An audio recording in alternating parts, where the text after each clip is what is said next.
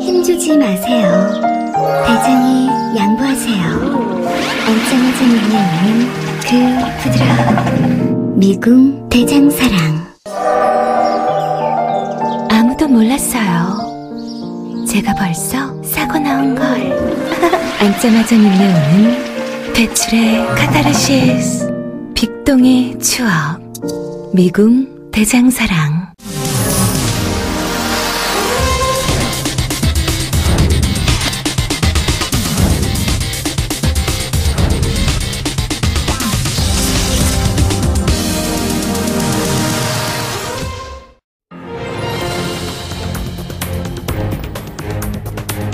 안녕하십니까 민동기입니다. 지난 주말 사진 한 장이 SNS에서 주목을 받았습니다. 생수병, 전단지, 접이식 의자 등이 국회 회의실 밖에 흩어져 있는 모습입니다. 안민석 더불어민주당 의원이 이 모습을 찍어서 자신의 SNS에 올렸는데요. 안 의원은 한국당 의원들이 버리고 간 쓰레기들이다 이렇게 얘기를 하면서 이래도 되는 것이냐 이렇게 물었습니다. 이래선 안 되는 겁니다. 휴지와 쓰레기는 일반 휴지통에 그리고 생수병은 재활용 휴지통에 분리해서 버려야 되고요. 접이식 의자는 원래 있던 곳에 갖다 놓는 게 예입니다. 패스트 트랙 논하기 전에 기본부터 지키는 야당과 국회가 되어야 하지 않을까 싶습니다. 오늘의 뜨거운 이슈를 쉽고 바르고 명쾌하게 정리하는 시간 4월 29일 월요일 이슈파이터 출발합니다.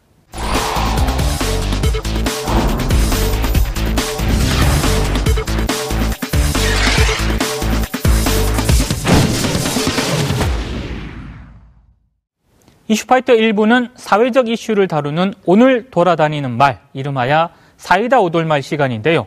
오늘의 사이다 오돌말은 국회 패스트 트랙 대치입니다. 오늘 이 주제에 대해 함께 이야기 나눌 출연자분들 소개해 드리겠습니다. 김창룡 인제대 신문방송학과 교수 나오셨습니다. 안녕하세요. 박정호 오마이뉴스 기자 나오셨습니다. 안녕하십니까. 김덕진 빅데이터 전문가 나오셨습니다. 네, 안녕하세요.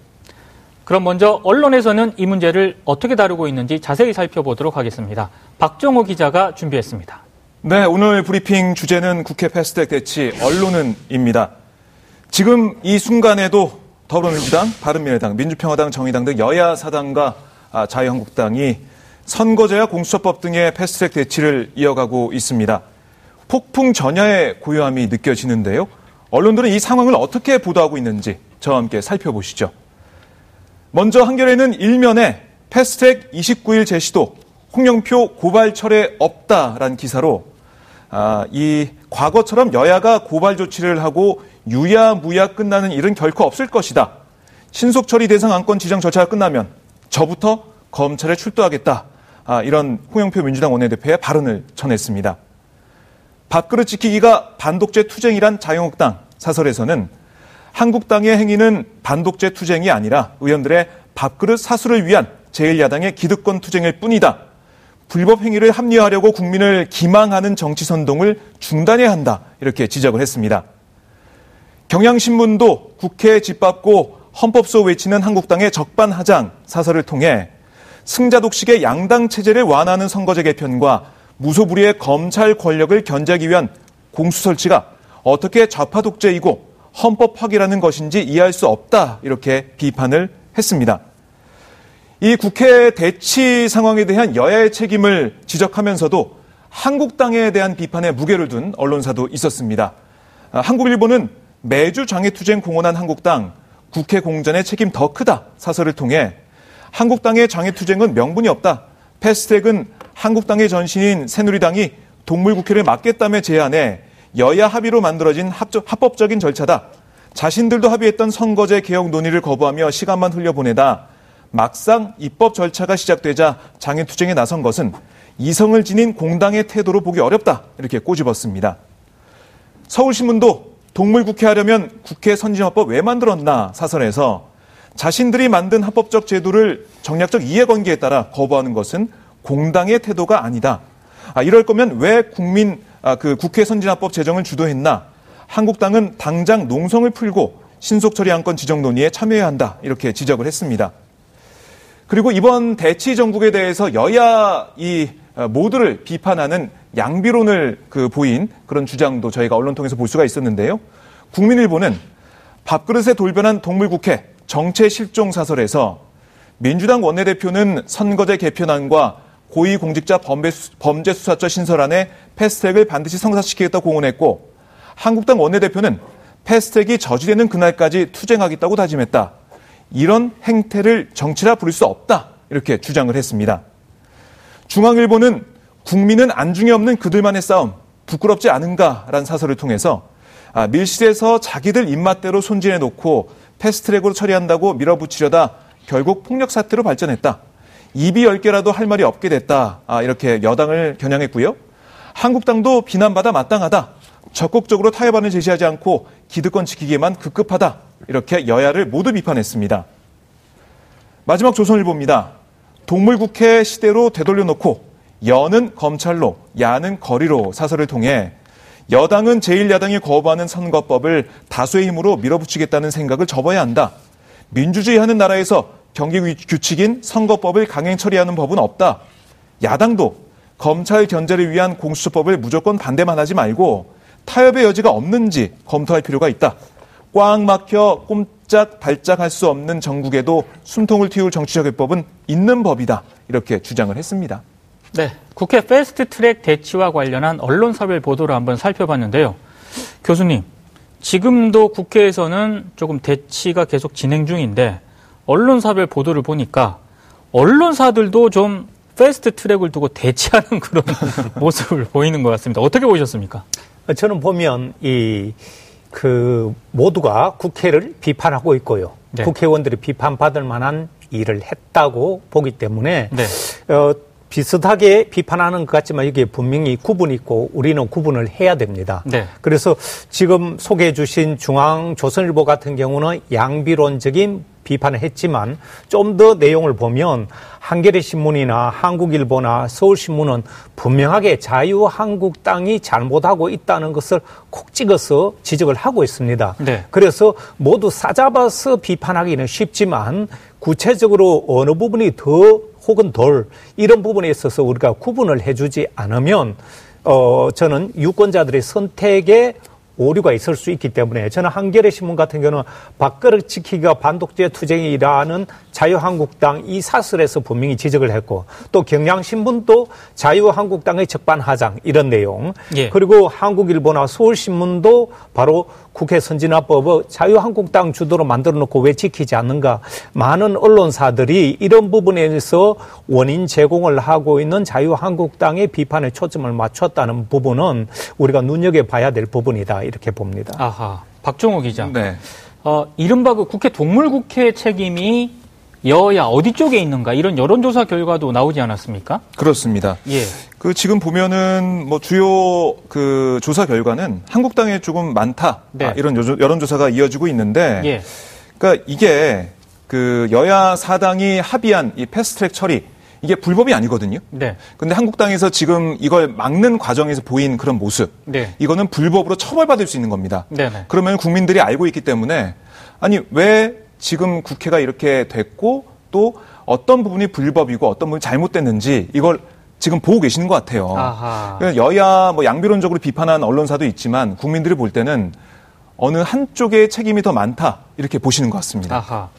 자 국회에 지금 대치 중이고요. 그리고 이걸 보도하는 언론도 약간 대치하고 있는 것 같고 어, 국민 여론도 조금씩 나뉘고 있는 것 같은데 부소장님. 네. SNS 여론은 좀 어떻습니까? 일단 SNS 여론 같은 경우에는 그 대부분 역시 그런 게 좀 많이 해요. 좀 그만 좀 해라.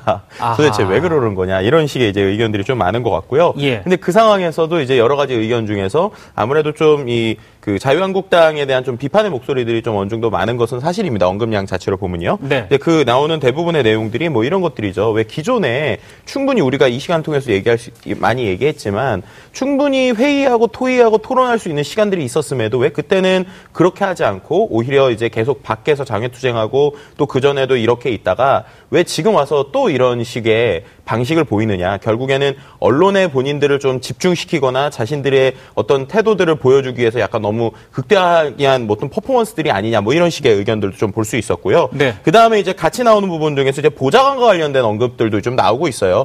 네, 실제로 이제 어떻게 보면은 국회에서 국회의원들 간의 싸움에서 실제 피해를 볼 수 있는 사람들이 보좌관이다 뭐 이런 얘기들이죠. 예를 들면은 이제 보좌관의 어떤 그 뭐 대나무 숲 같은 이런 익명 SNS들을 보면은 뭐 영감님들 싸움에 우리들만 빨간 줄 가게 빨간 줄 가게 생겼다. 뭐 이런 식의 이제 의견도 있었고요. 거기서 영감님은 국회의원 얘기하는 거죠? 네, 예, 맞습니다. 네. 이제 그런 부분들도 좀 같이 볼 수 있었고요. 또 이제 결국에는 어, 고발에 대한 이야기 역시도 조금 두 가지로 나뉘지만 많은 의견들은 어, 이번에 그렇게 고발한 김에 제대로 한번 끝까지 가보자. 어떻게 되는지 이번에 좀 어떻게 보면은 지금까지 맨날 하는 것처럼만 하고 끝나지 말고 제대로 보여주자 하는 의견들 좀, 좀 다양한 의견을 볼 수 있었고요. 예. 또한 가지 좀 인상 깊었던 것은 보통 주말이 되면 언급량이 좀 떨어지 게 되거든요. 그렇죠. 왜냐하면 언론이나 내용이 없으니까. 근데 이번 주말에 이따가 좀 보여드릴 거지만 금요일 이후에 토요일, 일요일까지도 관련 언급이 계속 늘어나고 있고 오히려 그것을 통해서 사람들이 소위 말하는 국민 청원까지도 좀 이어지고 있는 이런 패턴들도 어, 볼 수 있었던 좀 특이했었던 아니면 인상 깊었던 주말이었다라고 표현을 할수 있을 것 같습니다. 아하, 교수님. 근데 지금 자유한국당 의원들이 점거, 뭐 강금 논란 어, 이런 그 이번에 국회에서 점거한 그런 행위를 두고 여러, 여러 논란이 좀 제기가 되고 있는데 일부 언론 보도를 보니까요. 어, 이런 그 야당 자유한국당의 그 강경한 어떤 태도를 뭐 투사, 야성을 보여줬다. 이렇게 보도하는 언론도 있는데 이건 어떻게 좀 보십니까? 그건 매우 부적절한 언어 표현이죠. 말하자면 저널리스트는 이 정확한 언어 사용 이게 기본입니다. 예. 말하자면 불법 행위에 대해서는 입법 의원들이 선진화법을 만들어 놓고 그것을 스스로 지키지 않는다면 그것을 지적해 줘야지 투사라는 그런 시대적으로 옳지 않은 그리고 맞지 않는 그런 표현을 써서 마치 그런 투쟁이나 반대를 정당화 시켜 주는 그런 언어 사용은 이 판단에 혼란을 가져오기 때문에 저는 이 상황에서 과연 투사라는 용어가 적절한가 음. 무엇을 위한 투사고 그 뭐랄까요 그 명분이 무엇인지 불분명합니다. 그리고 분명한 것은 입법 의원들이 스스로 만들었던 선진화법에는 바로 이런 국회 내외에서 이런 불법적인 행동을 스스로 하지 말자. 그런데 이런 것들을 지금 위반하고 있는데 그 부분에 있어서 우리 언론이 공통적으로 꾸짖고 입법 의원들이 법을 준수하지 않는다면 어느 국민이 법을 지키겠습니까? 이 네. 부분에 있어서 저는 언론이 이견이 있을 수 없다고 생각하고 그 연장선 상황에서 투사라니 이런 표현은 오히려 이런 불법 행위를 부추기는 정당화시키는 그런 잘못된 표현이기 때문에 언론이 그런 표현은 저는 제거해야 된다고 생각합니다. 아, 알겠습니다. 박정호 기자. 네. 지금 자유한국당이 국회 선진화법을 위반했다는 그런 지금 비판이 많지 않습니까? 네. 도대체 어떤 점을 위반한 건지 간단하게 좀 설명을 좀 부탁드립니다. 예, 국회법 165조와 166조를 보면 그러니까 국회 회의를 방해할 목적으로 회의장이나 그 부근에서 폭력 회기 등을 해선 안 되고요. 예. 이런 행위로 의원의 회의장 출입 또는 공무 집행을 방해한 사람은 5년 이하의 징역이나 천만 원 이하의 벌금에 처한다고 규정이 돼 있습니다. 예. 그러니까 지금 민주당에서 주장하는 것은 한국당 의원들 또 보좌진들의 행위가 바로 이 점을 아하. 이 법안을 어긴 거고요. 이게 예. 처벌할 수 있다 이렇게 얘기를 하고 있는 겁니다. 예. 사법 처리 가능성이 있다고 얘기를 하고 있고 그래서 뭐 어제 그 지난주와 오늘 포함해 가지고 29명의 아, 이 의원들을 고발을 한 상황이고 그렇죠. 네, 검찰에서도 공안 2부에 이 사건을 그 배당을 해가지고 예. 수사에 착수한 상태입니다. 예. 또 정의당도 이 42명의 한국당 의원들을 관계자들을 고발을 했고요. 또 어, 반면에 한국당도 민주당 홍영표 원내대표를 비롯한 17명의 의원들을 맞고발했습니다. 폭력행위를 했다라고 네. 있는데 국회 선진화법에 지금 돼 있는 이 조항대로 본다면 폭력행위를 했다고 만약에 사법법 판단하게 된다면 정말 내년 총선에 출마하지 못하게 되는 그런 의원들도 나올 수 있을 것으로 보입니다. 아하, 네. 알겠습니다. 교수님, 근데 이게 자유한국당 의원들이 이처럼 강경하게 지금 어, 나오는 배경이라든가 이유를 좀 어떻게 봐야 될까요? 어, 저는 이런 투쟁하는 모습을 통해서 여러 가지 효과를 노릴 수 있습니다. 그동안 아하. 사실은 어, 박근혜 전 대통령의 탄핵 이후에 자유한국당은 사실 국민적 지지로부터 많이 멀어져 있어서 예. 여러 가지로 국민들에게 어필할 수 있는 대중정당으로서의 모습을 제대로 보여주지 못했습니다. 예. 하지만 이런 과정을 통해서 국민과의 접촉면을 넓히고 또 우리 지지 세력들을 끌어모으고 또 어, 여러 가지 이런 과정을 통해서 내년 총선에서 또 이 공천권을 확보하려는 그런 충성파들이 이번에 확실하게 모습을 보이기 때문에 음. 어 저는 이런 어떤 자유한국당의 자구책이랄까요 이런 선거 전략 차원에서 믿을 것이 없다고 보기 때문에 예. 이런 패스트 트랙을 가지고 계속 끌고 나가고 있고 앞으로도 저는 이런 행태가 여러 가지 플러스 효과가 있기 때문에 그만두지 않을 걸로 봅니다. 아하 알겠습니다. 자 그러면 우리 국민들은 이번 사안을 어떻게 바라보고 있을지 빅데이터를 통해 한번 알아보도록 하겠습니다. 김덕진 부소장께서 준비를 하고 있습니다. 네, 오늘의 빅데이터 분석 키워드는요, 바로 패스트트랙 그리고 정당 해산 두 가지 키워드를 준비를 해봤습니다. 먼저 이제 지난주부터 우리 사회를 뜨겁게 달구고 있는 이 패스트트랙과 관련돼서 지난주 금요일부터 오늘 오전까지 그러니까는 주말에 거쳐서 3일 반 정도의 데이터를 먼저 한번 살펴봤는데요. 보시다시피 3일 반의 데이터를 찾아봤는데도 언급량이 3만 건이 넘습니다. 엄청난 관심이 있다는 것을 볼 수 있을 것 같은데요. 이러한 현상은 지난 일주일의 추이로 데이터를 확장해도 비슷하게 볼 수 있습니다. 어, 일주일간의 언급량이 보시면 총 6만 3,425건입니다. 특히나 이제 주말이 시작되는 어, 보시는 것처럼 이제 26일, 4월 26일 금요일 날 언급량이 15,000건 이상의 뜨거운 관심이 있었고요. 그 이후도 이후로 계속적으로 관심이 지속되고 있다라고 볼 수 있는데요. 패스트트랙과 관련된 주요 키워드를 한번 살펴보도록 하겠습니다. 주요 키워드를 보시면 뭐 국회, 법안, 공수처, 의원, 여야, 선거법 등 패스트트랙 이슈와 관련된 키워드들이 나옵니다. 근데 그 중에서요, 특별히 주말 동안 급상승한 키워드가 있습니다. 바로 국민청원이라고 하는 키워드입니다. 언급량으로는 14위를 차지했지만 그 상승 속도는 상당히 빠르고 뜨거웠는데요. 네이버 급상승 키워드를 통해서도 이 속도를 알 수 있습니다. 어, 오늘자 네, 급상승 검색어입니다. 보시는 것처럼 국민청원 그리고 청와대 국민청원이 2위, 3위 그리고 정당 관련 키워드 역시도 10위권 안에 언급이 되고 있음을 알 수 있습니다. 자 여기서 이제 2위로 나온 청와대 국민청원이라는 키워드에 실시간 검색어 추이를 조금 더 확장해서 보도록 하겠습니다. 어, 최근에 12시간 혹은 24시간 동안의 데이터인데요. 보시는 것처럼 28일 저녁부터 갑자기 키워드가 20위권으로 급상승하기 시작합니다. 그러다가 29일 새벽부터 오늘 오후까지 계속 1위에서 3위까지를 유지하면서 여전히 뜨거운 키워드로서 사람들에게 많이 검색되고 있는 급상승 키워드로 청와대 국민청원이 올라오고 있다라는 것을 우리가 데이터를 통해서 볼 수 있습니다. 네, 이 청와대 국민청원과 함께 28일부터 언급량이 급증한 키워드가 있습니다. 바로 정당 해산이라고 하는 키워드인데요.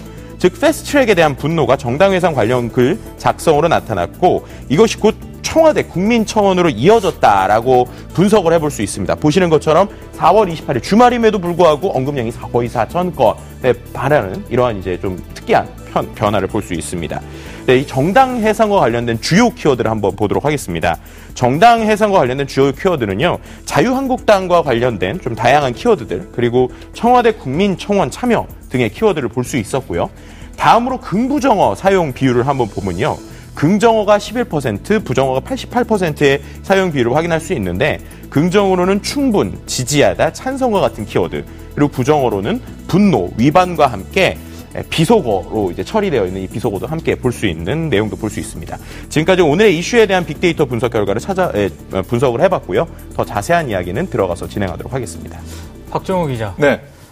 이 패스트 트랙과 관련된 SNS 반응을 좀 봤는데 네. 국민청원 정당 해산 어, 이런 키워드가 많이 보이는 게 굉장히 이례적입니다. 그렇습니다. 특히 국민청원 정말 이게 뜨거운데요. 예. 제가 김무성님 그 키워드 전할 때 한번 예. 들어가 봤습니다. 지금도 접속이 안 되더군요. 아하. 그 접속수가 많아가지고 청와대 국민청원 게시판에 들어갈 수가 없는 상황인데 제가 아침에 봤더니 30만 명을 넘어서 가지고 와 이렇게 많아라고 했는데 아까 오후에 보니까 40만 명이 넘었더라고요, 3시 기준으로. 지금 한 46, 7만 정도 됐다고 합니다. 아, 그렇군요. 예. 이렇게나 많은 분들께서 관심 을 가지고 있는 건 예. 한국당의 이 행태 자체가 사실 그 저도 지금 국회 10년 전에 뭐 소화기 분말 뿌리고 뭐 이랬던 때 현장에 있긴 했지만 네. 그런 모습이 다시 한번 반복이 되는 거잖아요. 네. 그러니까 지금 20대나 30대 초반이나 이런 분들께서는 특히 뭐 20대 같은 분들께서는 예. 10년 전에 어렸을 때는 못 봤던 그런 동물국회 모습을 이번에 보는 거지 않습니까? 아하. 정말 놀라운 거죠. 예. 아니 우리 국회가 동물국회였구나. 식물국회로 일 안 하는 국회인 줄 알았더니 이런 동물국회로 변했구나 이런 모습이 있었거나 이런 걸 아셨을 것 같아요. 네. 충격을 받았을 것 같고요. 그러니까 이런 그 법을 만드는 곳에서 법을 안 지키는 모습 보면서 아니 정당은 존재해야 될 이유는 법을 지키고 또, 어, 이 집권해가지고 예. 우리 아, 대한민국을 자유민주주의 체제를 수호하면서 법치국가로 이끄는 건데 아니 그런 모습을 보여주지 않는 정당이 있구나 이러면서 음. 이 정당 해산 또 청와대 국민청원 여기에 많은 관심을 가지는 것 같습니다. 부소장님. 네. 정당 해산과 관련해서 좀 더 세분화해서 좀 조사를 좀 해오셨다고요? 네, 이 언급량에서 역시 아까 이제 그 실시간 검색어에도 있었지만 한국당 해상, 뭐 민주당 해상 이런 키워드들이 있었어요. 그래서 예. 실제로 어떤 정당들에 대해서 좀 많이 이야기를 하는지 조금 더 세부적으로 한국당 해산 그리고 민주당 해산과 관련된 언급 추이를 한번 최근에 3, 4일을 한번 분석을 해봤습니다. 아하. 어, 언급량 추이를 좀 살펴보면 보실 수 있다시피 한국당 해산과 관련돼서 오늘 오전까지의 언급량이 16,686건 그리고 민주당 해산이 1,524건 그러니까 제가 한 비교를 해보면 10.94배 정도 그러니까 11배 정도의 언급량이 일단 한국당 해산과 관련돼서 언급량이 많았고요. 예. 어 이제 그 언급의 추이를 봤을 때 민주당 해산과 관련돼서 이제 오후에 약간 오늘 오후에 뭐 민주당 관련돼서도 국민청원이 올라오면서 조금 언급량이 좀 올라가는 부분이 있지만 전체적으로 한 11배 차이가 나고 네. 이것과 함께 좀 볼 수 있는 한 가지 좀 재미있는 수치가 이건 이제 SNS 중에 트위터에서만 가능한 수치이긴 하거든요. 네. 어떤 거냐면 일단 작성된 글수나 10배 정도로 비슷하게 차이 났는데 이제 트위터나 SNS 같은 경우는 팔로우 수라는 게 있지 않습니까? 그렇죠. 그러면 내가 누가 글을 쓰느냐에 따라서 글을 몇 명이나 볼 수 있는지 이런 것들을 계산할 수가 있어요. 예. 근데 그런 걸 보통 이제 저희가 잠재적 노출도라고 계산을 합니다. 그래서 뭐 10명의 팔로우 수를 이제 중복 없이 합친 것들의 계산을 보면 그렇게 되는데 아하. 이 비율이 한 28.59배 정도 차이가 났어요. 그러니까 무슨 말이냐? 글 수는 한 10배 정도 차이가 나는데 실제 그 글이 노출되거나 사람들에게 보여지는 범위는 이제 한국당 해상과 관련돼서 글을 쓰신 분들의 글 언급량이 한 거의 한 30배 정도 더 많이 퍼지고 있다라고 음. 이제 해석해 볼 수 있는 숫자상으로 해석해 볼 수 있는 부분들이 좀 있었습니다. 아하. 교수님, 이게 뭐 청원이 이렇게 많이 된다고 해서 청와대가 정당을 해산할 수는 없는 거 아니겠습니까? 근데 이렇게 지금 뜨거운 반응을 불러일으키는 것, 이걸 어떻게 해석을 해야 될까요?